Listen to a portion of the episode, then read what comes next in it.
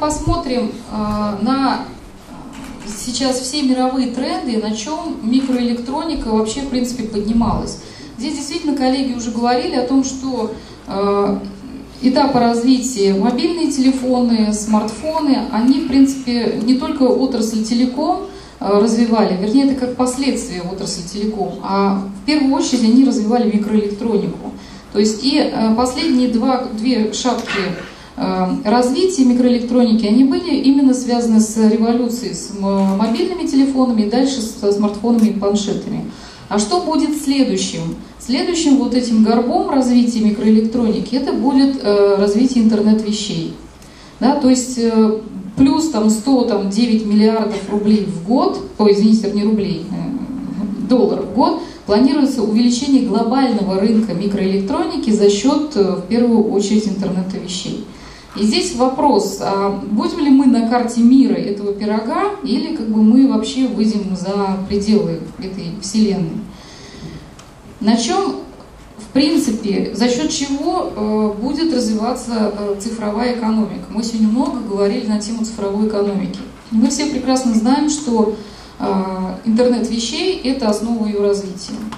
А на чем он зиждется? На том, что будут новые вертикальные программы, сервисы и так далее, которые базируются на чем? На большом объеме низовых устройств, которые собирают тот или иной вид информации.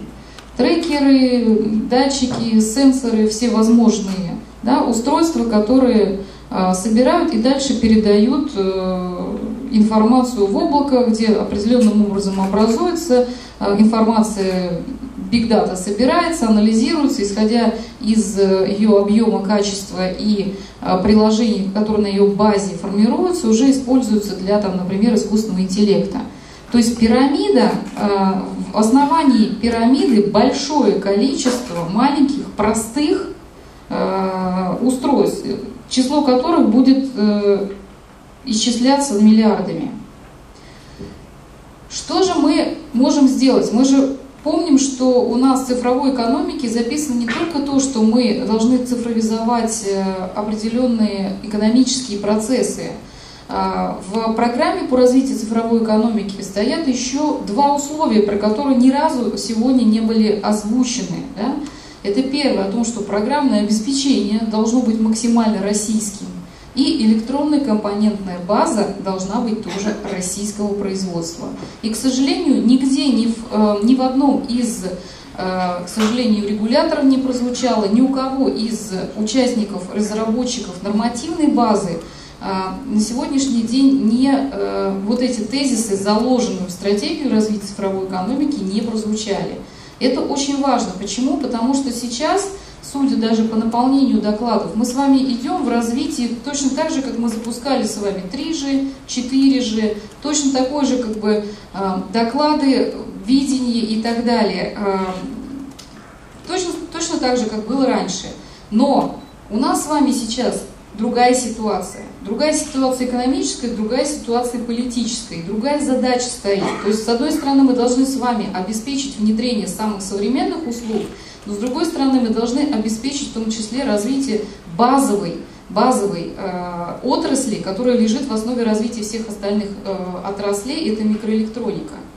Если мы посмотрим э, по э, итогам того, как у нас развивается импортозамещение, у нас есть программа по импортозамещению, э, потому чтобы ЭКБ переводить с иностранной на российскую. По факту мы очень много работаем над этой задачей и проанализировав такое количество микросхем, которые ввозятся на территорию Российской Федерации, даже при, скажем так, не сильно высоком сейчас уровне развития производства, мы видим, что количество этих номиналов там, переваливает за там, несколько десятков тысяч. И понятно, что имея очень маленькую с точки зрения объема отрасль микроэлектроники, мы не в состоянии будем заменить такое большое количество номиналов. То есть это идет унификация, да? То есть э, закон Паретта работает и здесь, там из 30 тысяч номиналов, там 11 тысяч номиналов, в принципе, можно закрыть 700 видами микросхем. Да?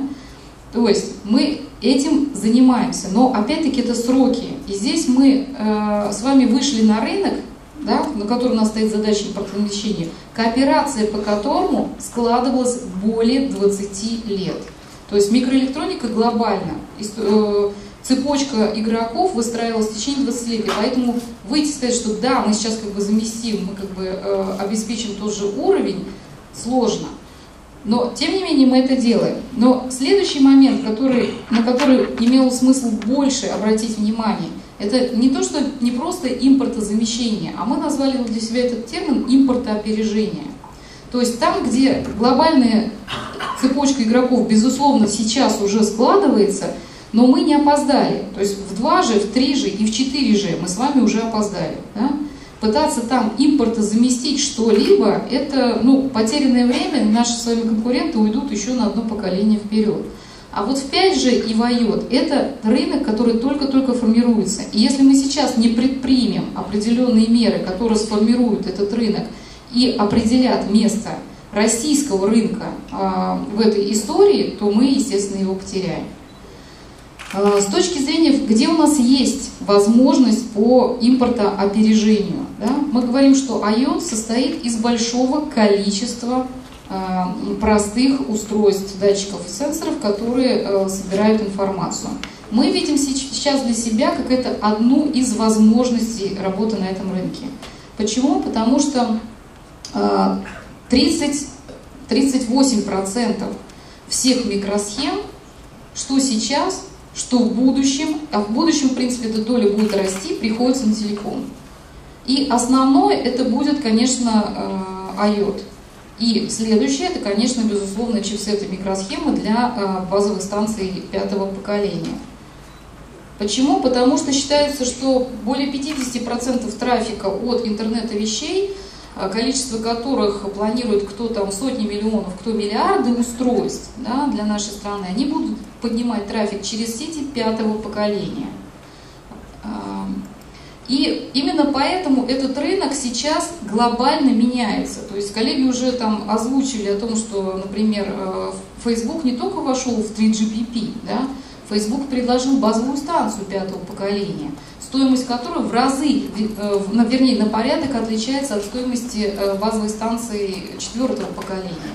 В принципе, это тенденция, которая и дальше будет распространяться не только у Фейсбука, то есть э, для того, чтобы обеспечить то количество устройств, миллиарды устройств IOTA сетевыми ресурсами, для того, чтобы можно было поднять с них трафик, уже количество базовых станций, которые нужно будет построить в России, будет исчисляться не десятками э, тысяч, как это сейчас, а уже будет просто другой порядок.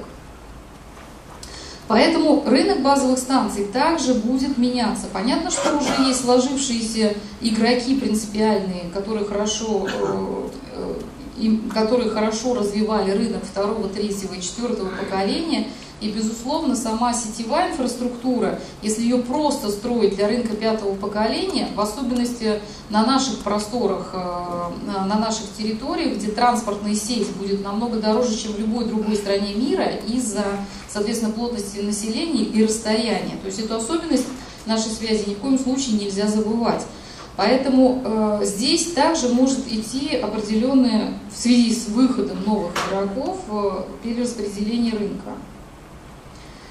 Э, с точки зрения радиотехнологий для IOT, э, ну, скажем так, есть несколько технологий, которые, безусловно, найдут свое место в зависимости от того, какое количество трафика, на какой скорости должно передавать вот это низовое устройство. Для этого и будет использоваться более экономичный э, вариант использования и спектра, и электроэнергии и так далее. Поэтому, э, коротко завершая свое выступление, мне хотелось бы обратить внимание на том, что э, изменится не только э, сама технология, даже не технология, скажем так, система построения сети связи, изменится сам устройство, потому что в пятом поколении это устройство будут, это межмашинный обмен там уже не будет э, людей. То есть голосовой связи уже, э, то есть это трафик передачи данных. Более того, а, разработки, которые сейчас идут по устройствам IOTA, не предполагают, например, такого ну, атовизма, да, как сим-карта. То есть вопрос регистрации в сети связи общего пользования и управления этим э, устройством, которое будет миллиардами, да, это вопрос в том числе а, управления сетью и управления технологической независимости и плюс технологической безопасности страны. Поэтому потребуют изменений и существующие нормативные акты, которые предусматривают там, регистрацию по паспорту и так далее. А, в пятом поколении это будет софтовое решение, которое непосредственно записывается в микроконтроллер, и где э, устройства будут выбирать самую ближайшую сеть. Да? Под это потребуется изменение э, законодательства, всего связного законодательства, начиная там, с правил оказания услуг связи и системы управления этих устройств. Но для того, чтобы это как бы все поменять, необходимо задуматься о том, о таком понятии, как формирование рынка. То есть э, рынок микроэлектроники является стратегически важным для э, всех стран. И страны, которые имеют, в принципе, свою собственную микроэлектронику, очень четко защищают и формируют этот рынок. И вот сейчас наша задача, с одной стороны, обеспечив качественное, в ногу со, всей, э, со всем мировым сообществом внедрение сетей э, связи следующего поколения, да, обеспечить в том числе и возможность формирования рынка российской микроэлектроники, да, определенным образом защитив его от, соответственно, конкурентов. Задача сложная, но э, имеет свои решения.